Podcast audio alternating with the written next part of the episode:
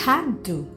I had to look up how small is small when Jesus compared the kingdom of God and said in Mark chapter 4, verses 31 to 32, It is like a mustard seed that, when it is sown in the ground, is the smallest of all seeds on the earth. But once it is sown, it springs up and becomes the largest of plants and puts forth large branches, so that the birds of the sky can dwell in its shade. So, mustard seeds are round seeds, usually between 1 to 2 millimeters in diameter. Can you imagine? Visualize this.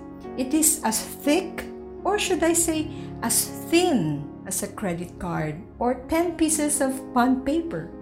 It's as small as the tips of a pencil or a crayon. Ganun siya kaliit.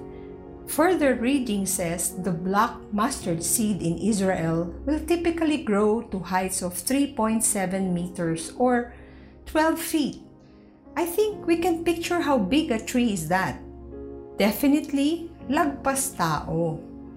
That can attract birds to come and accommodate hundreds of nests in its branches. The gospel of the kingdom of heaven, the mustard seed, is introduced, that's sown to the people of earth. That's the ground. The sower is, of course, God Himself. We all know how Jesus started his ministry with a handful of followers.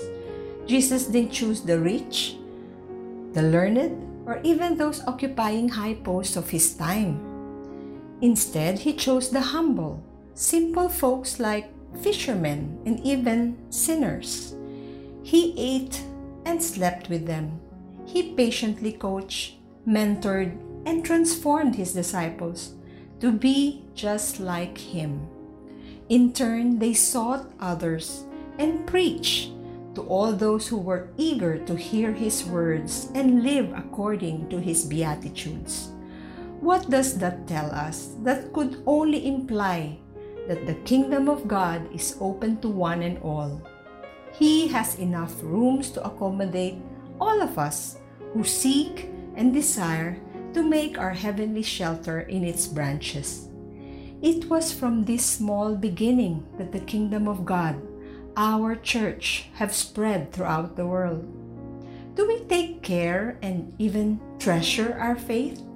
Through this parable, we learn that we cannot do it by ourselves. God, who is the sower, will nourish us, provide the sunlight, the rain, the sustenance, so we can grow more branches. So, how can we continue to nurture our faith?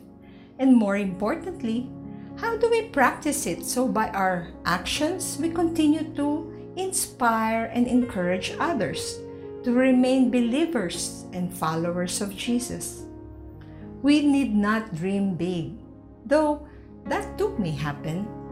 Just like the mustard seed, let's start with small things.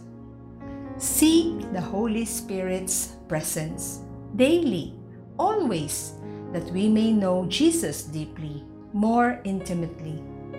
Study God's character, His attributes. Jesus treated everyone with compassion, respect, and understanding. Is unconditional love still doable these days? Of course, I believe we can. Read the scriptures, dwell on God's promises, believe it, claim it. Keep a prayer journal. Write down every prayer request and witness before your very eyes how God answers each request. Even during this quarantine, let's continue to support our church. Pray for our priest, send love offerings, so they will be able to hold online masses, feed the hungry through community pantries, and minister to her people. And yes, we can think of many more as we allow ourselves to be used by God. He Himself will move us to do greater things for His kingdom. Let us pray. O my Jesus, you alone see the depth of my love for you. However small my faith may seem, keep me rooted in you to be able to continue your works while here on earth. Thank you for your patience with me as I go through this journey in seeking your will, following your teachings, and living out your ways. O most powerful sower, I am a mere small seed in your hands. Use me, Lord. Amen.